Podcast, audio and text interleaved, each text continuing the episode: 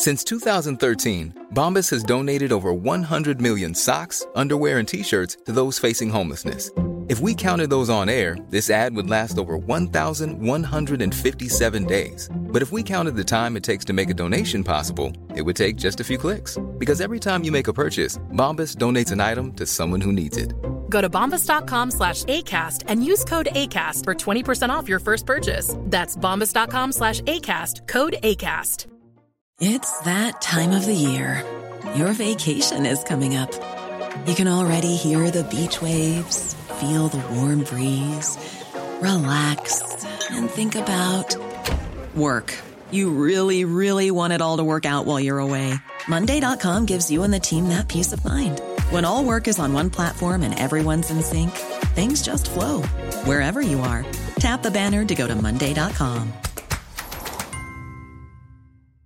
Hey, it's Ryan Reynolds, and I'm here with Keith, co-star of my upcoming film, If, only in theaters May 17th. Do you want to tell people the big news?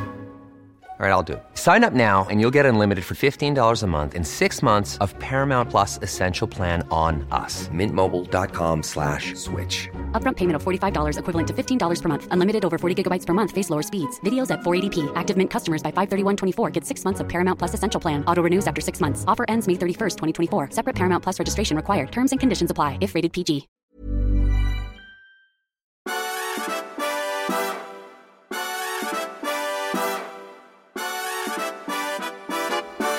God morgon. Hej. Vi är fortfarande inte i Sverige. Nej, vi... Det var storm i Skåne. Vi har följt det. Vi är i Las Palmas. Ja, det har inte varit... Det har blåst lite här, men inte storm. Nej. Vi får en hel del kommentarer från våra vänner och bekanta om att vi är lyxlirare. Men de verkar överraskade när vi berättar att vi går upp 7 varje morgon och sätter igång och jobba. Och bara skriver hela dagen där. Ja, ja, men det var det lite som var meningen.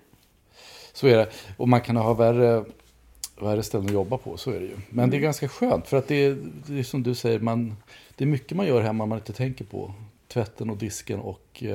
Sopsorteringen. Ja, sen så har det stormat, då måste man ut och plocka grenar. Och nu har vi skjutit upp allt det där, får vi göra när vi kommer hem. Ja, det känns bra. Om inte våra vänner fixar det som är på plats. Kanske är vänliga. Ja, de kanske gör det. Ja, vi har tur. Men du, igår som maraton lyssnade vi ju färdigt på Svenska Dagbladet och Bandas podd. De kallar det för podd. Ja.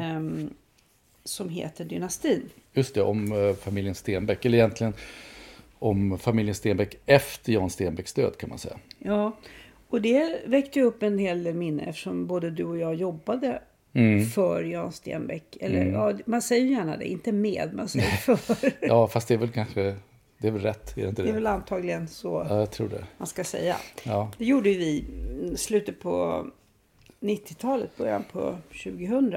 Det så kallade sekelskiftet. Ja, men för... Det låter så länge sedan om man säger att det är sekelskiftet, ja, eller hur? Ja, jo, det är rätt alltid. Länge sedan i och för sig. Nej, men jag kommer ihåg den här natten när Jan Stenbeck dog, så ringde det mitt i natten på telefonen. Det var en av de 2 kvällstidningarna som helt abrupt sa: kan du bekräfta att Jan Stenbeck är död? Ja. Och jag sa, nej, det kan jag verkligen inte göra. Och så lade jag på luren, ja. Och så sa jag till dig, nej, nu har hans fiende gått för långt. Ja. Nu sprider de ryktet att han är död. Ja, just det. För att det var verkligen inte så att... Vi hade ju träffat honom inte så länge sedan. Men vi trodde ju verkligen inte att det var på det sättet. Nej, alltså det var väl både förvånande och inte så förvånande. Han var ju inte i jättebra form och det var ju ganska tydligt. Men han var ju inte så gammal heller. Och det fanns ju någonting också med hans... själva existens. Den var ju så energifylld, så det var inte lätt att tänka sig att han skulle dö, tycker jag. Det fanns liksom för mycket liv i det han gjorde. Ja, jag tror nog att han själv var hela tiden i sitt inre på väg. Jag tror inte att han hade lagt av eller stilen. Nej. Det var ju därför det var så motstridig information. Och sorglig. Och det får man väl säga att vi pratar ju om honom i jämna mellanrum, att man saknar verkligen honom. Ja. Det är många som har klagat på att det var jobbigt och han var krävande. Nästan alla som gnäller gjorde han till miljonärer, det tycker jag är intressant.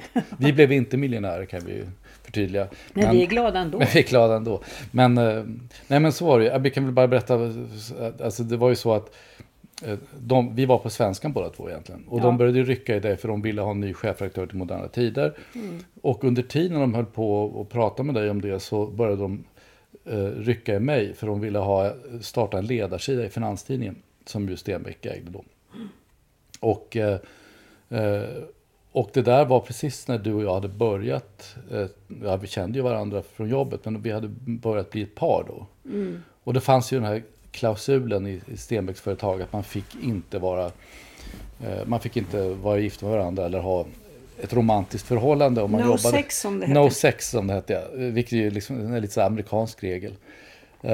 Och då fick ju du lov att berätta, eftersom du låg först i den här rekryteringsskedet, så fick ju du lov att berätta att vi var ett par. Mm. Och då fick vi dispens. Så vi blev lite legendariska i ett par år där. Vi var det enda paret. Det enda paret påstods det. Som fick liksom jobba i koncernen och ändå var ett par. Men det var ganska bra för oss. För att dels så, det var ju väldigt... Alltså både du och jag hade ju ganska mycket kontakt med Jan. Och det var ju liksom det var ju otroligt intensivt. Mm. Det var väldigt roligt, men det var också ganska utmattande, och det var svårt att tänka på någonting annat och prata om någonting annat. Om vi inte båda hade jobbat i koncernen så skulle ju den andra ha blivit tokig efter ett tag, tror jag. Ja, jo. Nej, men Jan kunde ringa i princip när som helst, ja. Inte mitt i natten, men med idéer och frågor och tips. Och, han var ju väldigt infallsrik, kan man säga. Han kunde ju komma med förslag, men jag uppfattade aldrig att han pekade med någons hel hand och nu skulle det bli på ett särskilt sätt. Han hade respekt för det vi gjorde i alla fall, och det var ju inte så mycket pengasidan utan som vi var ju innehåll. Nej, men det var mycket såna här grejer som, jag kommer ihåg, det var EMU-frågan var aktuell då. Jag hade kampanjat rätt mycket på Svenskans ledarsida mot ett svenskt EMU-medlemskap, och det där tog jag ju med mig till Finanstidningen. Jag visste ju att Jan var för EMU. Mm. Så att det sa jag ju liksom när de skulle rekrytera mig, så att jag byter ju inte åsikter. Liksom, utan om ni anställer mig så anställer ni mig, och då tycker jag så här. Mm. Och det var aldrig några problem. Och jag kommer ihåg det enda samtalet vi någonsin hade om EMU, Jan och jag, det var efter den danska folkomröstningen när danskarna röstade nej till att gå med i EMU. Mm. Då ringde han och så sa han, jaha, du vann, sa han. Ja, sa han, du förlorade. Ja, sa han. Och sen sa vi ingenting mer om det. Han var aldrig problematisk på det sättet. Och som du sa, han hade massor med idéer. Han kunde ringa. Och han var jätteangelägen ett tag om att man skulle rota i Boforsaffären. Vilket var ganska omöjligt, för att det hade rotat så mycket i den. Och det var nästan omöjligt att få fram någonting nytt. Och där var han liksom villig att skjuta till pengar och man skulle kunna anställa folk som ägnar sig åt det här på heltid och sådär. Mm. Men när jag liksom gjorde bedömningen att det här går inte, det kommer inte bli någonting, så var det ju aldrig några problem att man inte gjorde det. Liksom. Det fick man inte höra i efterhand. Nej. Sen var det ju de här famösa, kanske de inte var, men de var i alla fall spektakulära middagarna 2 gånger om året. Ja, just det. Med Invik respektive Kinnevik-bolagen. Ja. Där ju då direktörerna blev förelästa för. Man tog ofta in en intressant föreläsare. Ja, och sen inför denna föreläsning så fick då respektive direktören en tjock bok som skulle genomläsas. Ja, för att Jan tyckte att det behövdes lite bildning. Och sen tror jag verkligen att man måste säga att vi var ju mer lite som sån där garnityret på tårtan. Vi skulle vara lite... Ja, lite showman. Ja, precis, så var det. Jo, när man hade lite olika referenser om, en av de där middagarna så var det någon slags tävling.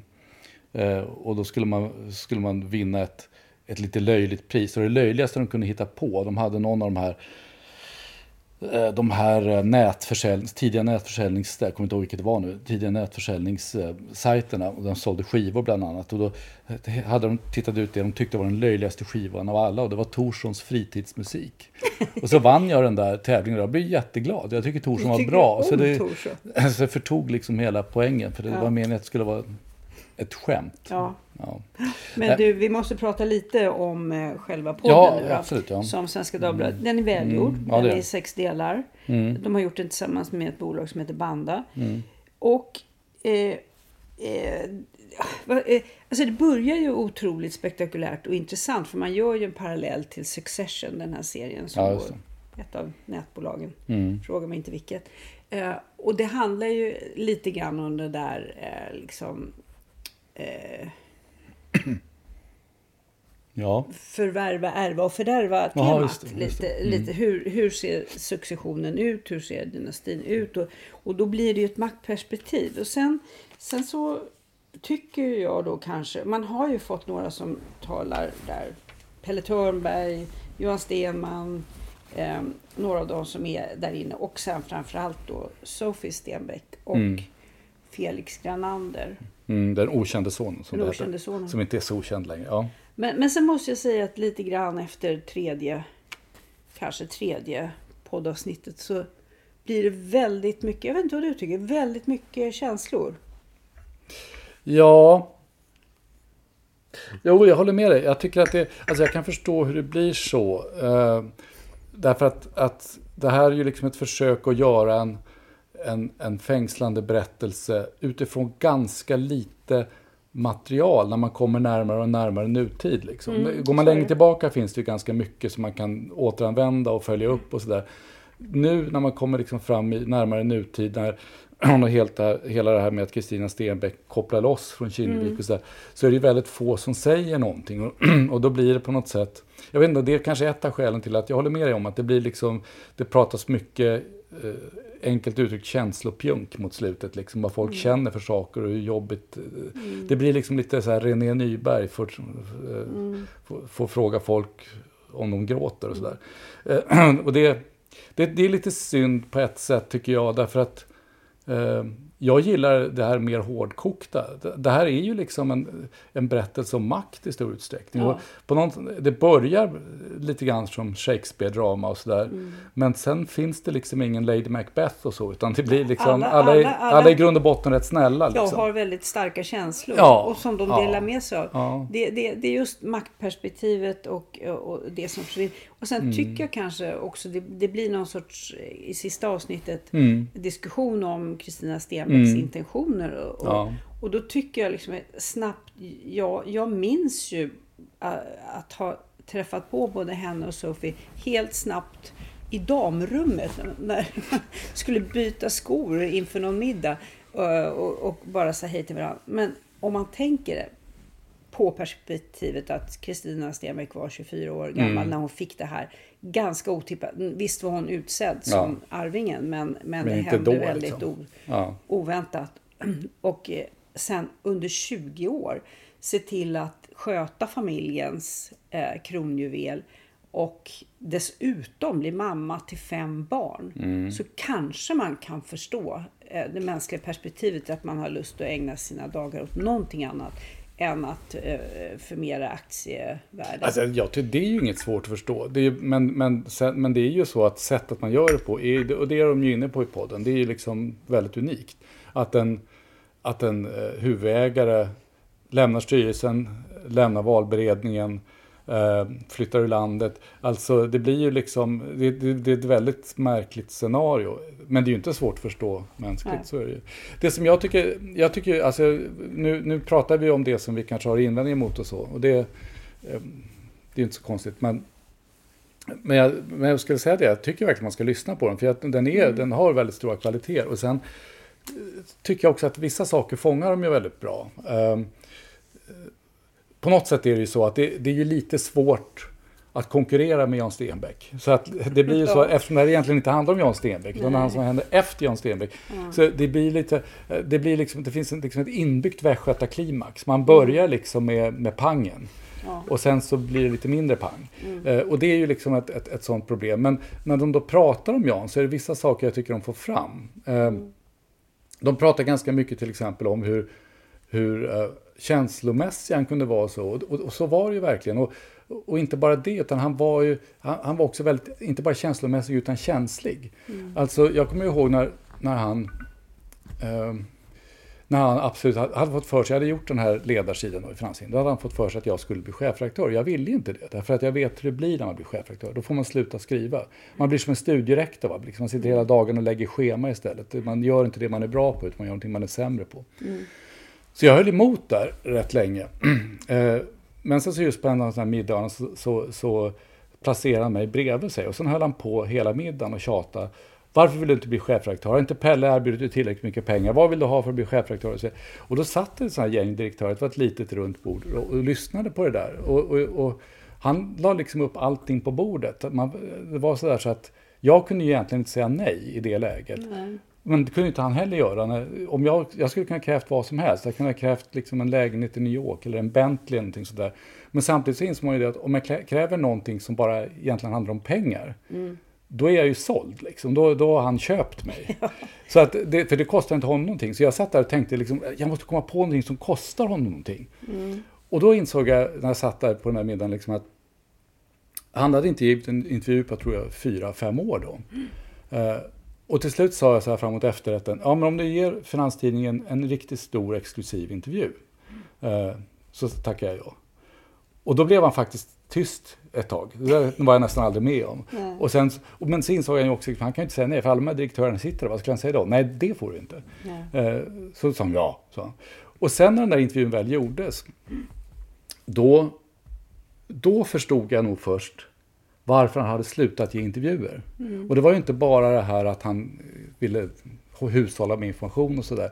Utan när han väl fick frågor och började prata, då var han nästan mördande ärlig. Han bara pratade och pratade. Det var liksom, fanns inget filter. Och jag kan tänka mig då, när han då samtidigt var så känslig, att när han sen läste vad han hade sagt, så kunde han nog bli, håret resa sig på huvudet på honom. Mm. Och på några andra i sfären. Ja, så alltså, han var... han var, det är klart att han var stentuff och hård på många sätt, men han var också enormt känslig, och det tycker jag kommer fram i den här podden. Ja, det kommer fram. Och det tycker jag är intressant. Ja.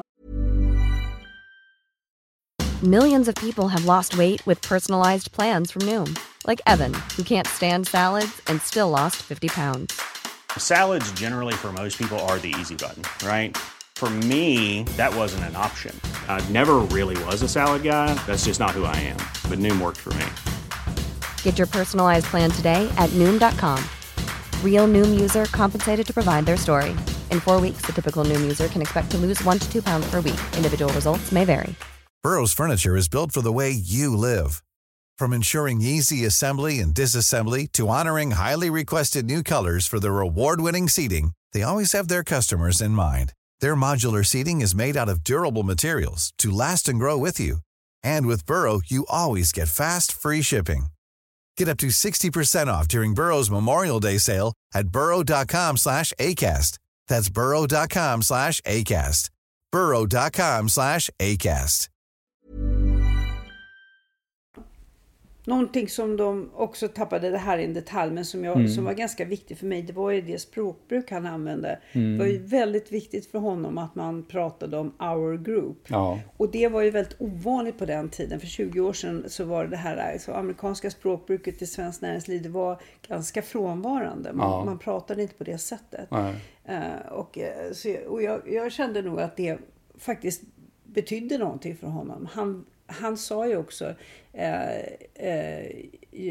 vad heter det där, Hotel California? You can quit but you can never leave. Nej, you can check out in time you like to but you can never leave. Det fanns ju, och det stämde ju på ett sätt, eftersom vi ju checkade ut 2002, men på ett sätt har man ju inte lämnat. Nej, men det är lite grann, det är på, alltså, utan att dra allt för negativa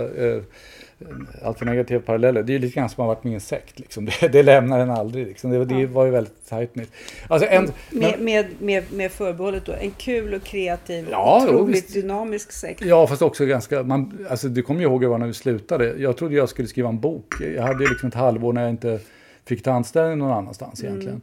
Och då tänkte jag, vad bra, då kan jag passa på att skriva en bok. Men jag var ju du också, vi var ju ganska utmattade, för att man insåg först när man slutade hur mycket man hade fått lov att vara på sin vakt och liksom hela tiden hänga med och vara på bollen för att vara närvarande, och det kostar en del. Ja. Alltså en sak, vi kanske inte bara ska prata om den här podden. Nej, men nästan ägnat hela tiden åt det. Ja, men en sak som jag saknar, som jag ändå måste säga i den här podden, det är just, och det här, apropå det här som du var inne på, att det blir för mycket känslor och lite för lite makt. Jag menar, en av de saker som Kristina Stenbeck gjorde tidigt när hon tog över, det var ju att plocka in Per Gyllenhammar. Ja, så var det. Och det var ju någonting som... Ett genidrag. Ja, fast jag vet inte. Jag höll ju på att svimma när jag hörde det. Per Gyllenhammar stod ju för allt det som Stenbeck inte stod för. Ja. Och jag bara kände, vad fan är detta? I efterhand sen, som du säger, så kan man då tänka, det kanske var ett genidrag. För det här kanske var Kristina Stenbecks sätt att ta kontroll över organisationen. Hon sätter in en riktig gammal räv som hon vet att alla de här direktörerna som kanske fightas lite grann efter Jans bortgång kommer att fokusera all sin negativa energi på. Så hon kan liksom få det lite lugnt bakom. Jag skulle gissa att det var någonting sånt. Ja. Men hela den berättelsen saknas här. Och det tycker jag är lite konstigt. Ja, för det var ju en maktrekrytering. Ja, det var det ju verkligen. Och det var också en lite märklig... Alltså att de frågar Per Gyllenhammar. Att Per Gyllenhammar säger ja. Det var ju väldigt märkligt. Men, ja. Ja, men lyssna på den. Den är bra. Ja, det rekommenderar jag verkligen. Du, Centern. Oh. Måste vi inte nämna Centern? Jo, men nämn du, för att jag blir bara utmattad så fort jag tänker på dem. Ja, men vi har inte pratat om Centern på länge. De har ju en ny partiledare nu. Murre. Och, ja, just det. Och Svenskan idag har ju nya opinionssiffror. Nu är Centern på väg ner mot 4%-spärren. De ligger på 4,3 och sånt där. Och det är säkerställt felmarginal så här. Men det som jag fastnade för var kanske inte så mycket det som är kanske mindre förvånande egentligen. Utan den här grejen, en stor grej igår när Centern rasar mot Moderaterna för att den moderata, vår migrationsminister har fått frågan i ett tv-program vad hon tycker liksom om vad Centern säger. Och då säger hon någonting som är fullt rimligt. Hon säger att jag tror inte på Centerns politik och att Annie Lööf har varit... Hon har liksom varit med och skapat en hel del av den här problematiken, vilket ju är alldeles sant. Och jag förstår att Centern kan bli förbannade. För det är ju samtidigt så, vi har en moderat migrationsminister. Det var under Fredrik Reinfeldt som vi avskaffade försvaret och gjorde upp om migrationspolitik med Miljöpartiet. Så att det är lite grann kasta sten i glashus. Men det Centern blir förbannade på framförallt, det är att man överhuvudtaget kritiserar Annie Lööf. Alltså Annie Lööf har i 3-4 år mer talat om att valet står mellan Centern och demokratin. Alltså, antingen väljer man Centern eller så väljer man bort demokratin. Och Moderaterna är liksom inte riktigt demokratiskt pålitliga längre. Det tycker de är helt okej. Men om någon säger att Annie Lööf varit med och skapat problem vi har nu, då blir det blir liksom en indignationsstorm i Centerpartiet. Vad är det för någonting? Jag vet inte. Jag kommer att tänka på... den heliga Greta nu. Alltså det finns ju någon sorts kanonisering av vissa personer som absolut ska stå ovanför allting trots att de är väldigt ingrötade mitt i spelet. Och det där har jag otroligt svårt för. Det tappar liksom alla. Och det där är väl precis det som är Centerns problem. Alltså de har haft en Greta som partiledare. Det är en influencer liksom. Som är ett jättestort namn. Men det är inte säkert att det gynnar partiet. Och det ser man nu. För när de försvinner så sjunker partiet. Ja. Nu sticker centerpartisterna. Förut stack de till borgerliga sidan. Nu sticker de till Socialdemokraterna. Ja, därför att när hon lämnar så dras ridån undan för det. Så var det stora problemet att man övergav kärnväljaren på landsbygden. Och bytte ut dem mot unga kvinnor i innerstan. Som gillar Magdalena Andersson nu. Som bytte i sin tur bytte ut dem mot Socialdemokraterna i val. Nej, men vi pratade ju ofta om det. Liksom, hur tror Centern att man kan bli stor genom att byta väljargrupp? Det är ju enkel matematik. Man måste lägga till. Man måste ju behålla dem man har. Ja. Jag bara kände att jag måste nämna Centern. Men det har jag rätt. Vi ska inte stanna där för länge.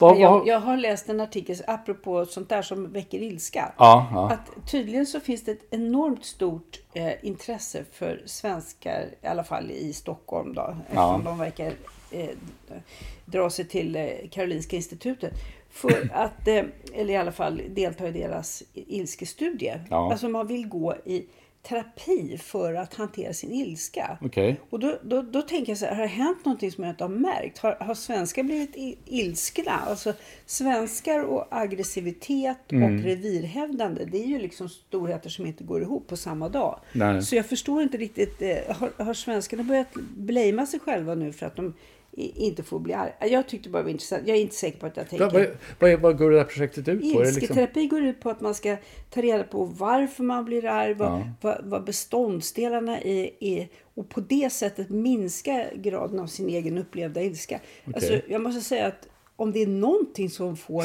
personer som dig och mig gå upp och sätta oss hamra, så är det väl att vi tar hand om och visserligen analyserar varför man blir störd på saker och ting. Och jag försöker formulera det på ett bra sätt. Men det handlar inte om att bli mindre berörd. Men det är väl lite, det är ju amerikanskt som allt annat förstås. Men det är väl också, det passar väl som hand i handske i Sverige. Liksom att man utgår från att det är ett sjukdomstillstånd att vara arg. Ja. Och där egentligen tycker jag att det är ett sjukdomstillstånd att inte vara arg när man ser hur det ser ut just nu. Ja, exakt så tycker jag. Och jag försöker ibland när sånt här kommer upp i samtal att göra en skillnad mellan aggressivitet och revirhävdande. Alltså det finns ju någonting som är sunt och kan man inte hävda revir, då har man faktiskt jävligt dåliga förutsättningar. Både som individ och som samhälle. Har man ingen överlevnadsinstinkt? Nej, man har väldigt svårt med sånt. Och sen så att gå runt och vara allmänt arg i största det är lite möjliga utsträckning. Det kanske inte är så funktionellt. Men det är kanske det handlar om. Att liksom just för att det är jobbigt att vara arg om man är i Sverige. Så går folk omkring och samlar på sig sin ilska utan att rikta den någonstans. Ja. Och så blir man liksom allmänt arg. Man blir en man som heter Ove. Man går runt och är arg på allt. Ja, huvudvärk och magsår. Ja, just det. Och sparka på soptunnor och sånt där. Just det. Ja. Nej, jag vet inte. Det är det där problematiska förhållningssättet till... Vi kanske ska gå med i den där studien, du och jag. Vi kommer ställa den på ända. Tänk om vi blir snälla, då får vi ingenting att skriva om. Nej, det får vi. Snälla och glada, det vore faktiskt hemskt. Det vore inte så bra. Nej. Vi kanske... Vi kan väl säga två ord om att det är faktiskt väldigt kul att vi kan hela tiden välkomna nya lyssnare till vår podd. Ja, det verkar som det. Välkommen nytillkomna. Bara för att lite klargöra vad det är vi gör så... Ja, vi pratar för de som vill veta mer. Ja. Om samhälle, om medier, om kultur. Ja, det kan man väl säga. Nej, men det är lite grann... Alltså, vi försöker ju hålla det här... Nu har vi dragit över lite grann redan idag, men vi försöker hålla det ganska kort. Och det är liksom en poäng med det, att man ska... Vi vill ju skära genom bruset lite grann. Inte genom att skrika högst utan genom att vara enkla att lyssna på. Snabba att lyssna på. Så tänker vi igen. Ja, snabba. Och nu har vi dessutom, vi ska prata lite mer om det någon annan gång. Men det är så tråkigt att hålla på och prata om sin egen podd. Men det är ju reklam i den här podden. Det beror på att det är din och min podd. Det är ju liksom ingen annans podd. Vi måste på något sätt försörja oss. Det är vår privatpodd kan man säga. Välkommen till vår privatpodd. Men jag förstår mycket väl de som stör sig på reklam. Men nu har vi faktiskt äntligen fått det att funka. Så att nu kan man prenumerera om man gör det för en liten summa i månaden. Då slipper man lyssna på reklamen. Så ni som inte står ut med reklamen men tycker att vi är så fantastiska att lyssna på. Ni kan göra det. Ni som inte tycker det får gärna bara fortsätta att lyssna. Slut för idag. Ja, jag tror det. Jag måste, just det. Åh gud vad mycket vi har att göra idag. Ja, men det är bra. Man ska inte gnälla. Slut för idag, tack för idag. Vi ses... Nästa lördag. Ja, det gör vi. Hej. Hej då.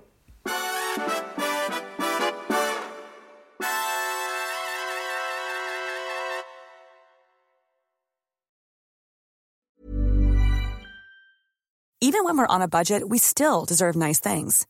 Quince is a place to scoop up stunning high-end goods for 50 to 80% less than similar brands. They have buttery soft cashmere sweaters starting at $50, luxurious Italian leather bags, and so much more. Plus, Quince only works with factories that use safe, ethical, and responsible manufacturing. Get the high-end goods you'll love without the high price tag with Quince. Go to quince.com/style for free shipping and 365-day returns. Planning for your next trip? Elevate your travel style with Quince. Quince has all the jet-setting essentials you'll want for your next getaway, like European linen, premium luggage options, buttery soft Italian leather bags, and so much more. And is all priced at 50 to 80% less than similar brands. Plus, Quince only works with factories that use safe and ethical manufacturing practices. Pack your bags with high-quality essentials you'll be wearing for vacations to come with Quince. Go to quince.com/pack for free shipping and 365-day returns.